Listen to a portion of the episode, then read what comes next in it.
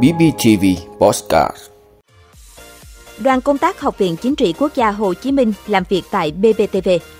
Robocon Việt Nam 2023 chính thức khởi tranh. Thành phố Hồ Chí Minh bác bỏ thông tin lan truyền về các điểm nóng Covid-19. Ngành điều trước nguy cơ mất ngôi vương. Seagate bị phạt 300 triệu đô la Mỹ vì bán hàng cho Huawei. Đó là những thông tin sẽ có trong 5 phút tối nay, ngày 20 tháng 4 của BBTV. Mời quý vị cùng theo dõi.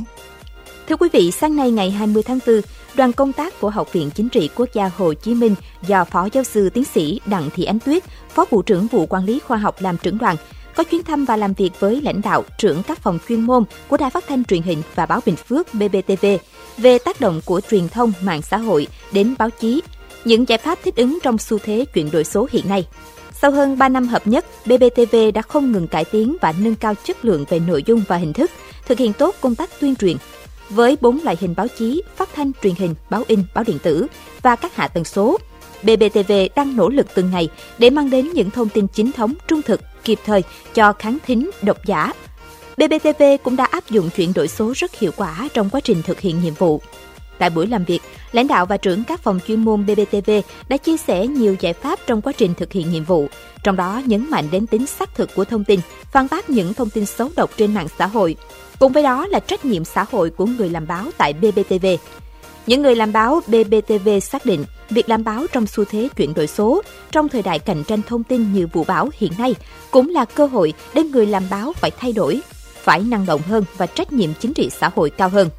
Đồng thời, các nhà báo của BBTV cũng trao đổi sâu hơn những giải pháp thích ứng những tác động của cuộc cách mạng 4.0, khẳng định được giá trị riêng, ưu thế của các loại hình báo chí trước sự cạnh tranh với truyền thông xã hội. Đại diện các cơ quan của tỉnh cũng đã phát biểu khẳng định tính định hướng dư luận, thông tin tuyên truyền trong xu thế hiện nay, cũng như sự phối hợp chặt chẽ với các cơ quan báo chí tỉnh. Thưa quý vị, sau thời gian 3 năm gián đoạn, cuộc thi sáng tạo robot Việt Nam Robocon Việt Nam đã quay trở lại. Vòng loại Robocon Việt Nam 2023 có sự tham gia của 67 đội đến từ 19 trường đại học cao đẳng trên toàn quốc, trong đó có 55 đội phía Bắc và 12 đội phía Nam. Chủ đề cuộc thi năm nay là khám phá ngôi đền cổ, lấy ý tưởng từ nét văn hóa của một trong những nền văn minh lâu đời nằm trong trung tâm của Đông Nam Á, đất nước Campuchia. Từ ý tưởng của điệu múa truyền thống và trò chơi dân gian, đề thi năm nay giới thiệu hai chú robot là robot voi và robot thỏ. Robocon đã trở thành sân chơi quen thuộc của Đài truyền hình Việt Nam dành cho các bạn sinh viên đến từ các trường đại học cao đẳng và trung cấp thuộc khối kỹ thuật trên toàn quốc.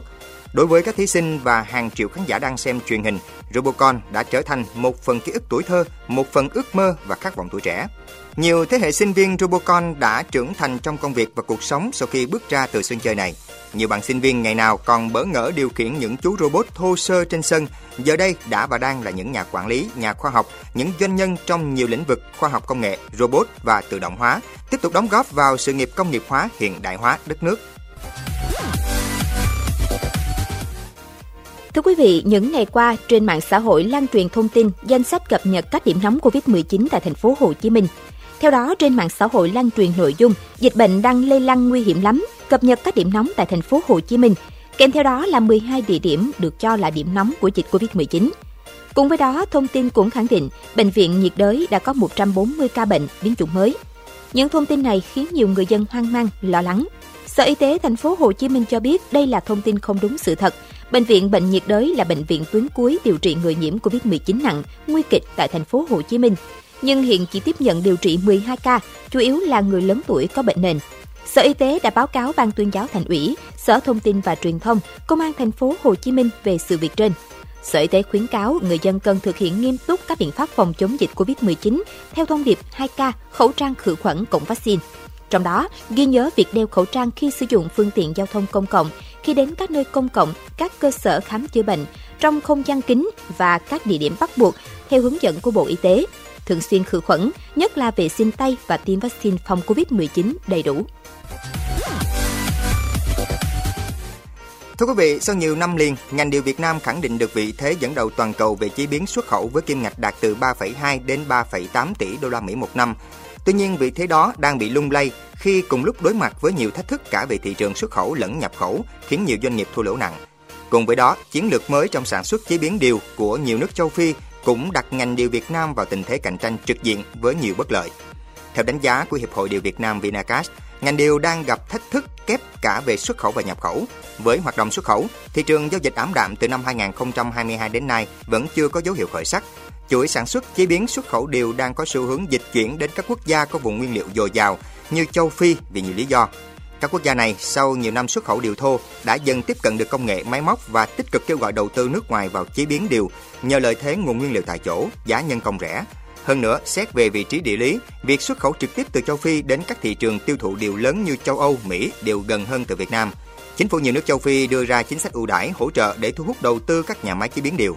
Đồng thời, với điều thô xuất khẩu, họ quy định và giám sát chặt giá xuất khẩu tối thiểu, áp mức thuế xuất khẩu cao, nhưng với điều nhân xuất khẩu họ miễn thuế. Trong khi đó, cả điều thô và điều nhân khi nhập vào Việt Nam để chế biến xuất khẩu đều được Việt Nam miễn thuế. Theo doanh nghiệp điều Việt Nam, bất cập trong chính sách thuế nhập khẩu nhân điều của Việt Nam đang tạo ra sự bất bình đẳng thương mại giữa các doanh nghiệp chế biến trong và ngoài nước, tạo điều kiện để điều nhân từ châu Phi nhập khẩu vào Việt Nam. Việc này không đem lại lợi ích gì cho đất nước, đồng thời kéo nguy cơ lớn đối với sự tồn tại và phát triển toàn ngành điều Việt Nam.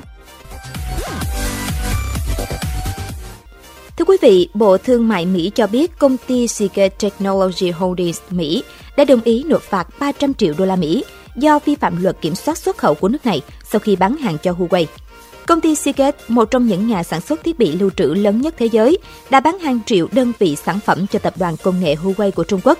Theo hãng tin Bloomberg, Cụ thể, từ tháng 8 năm 2020 tới tháng 9 năm 2021, công ty Seagate đã bán và vận chuyển khoảng 7,4 triệu ổ cứng, trị giá hơn 1,1 tỷ đô la Mỹ cho tập đoàn Huawei của Trung Quốc, bất chấp quy định hồi tháng 8 năm 2020 của Mỹ về việc hạn chế bán một số mặt hàng sản xuất theo công nghệ Mỹ cho tập đoàn này. Huawei đã bị đưa vào danh sách thực thể, danh sách đen thương mại của Mỹ vào năm 2019 để giảm bán hàng hóa của Mỹ cho công ty công nghệ này do những lo ngại của Washington về an ninh quốc gia và chính sách đối ngoại.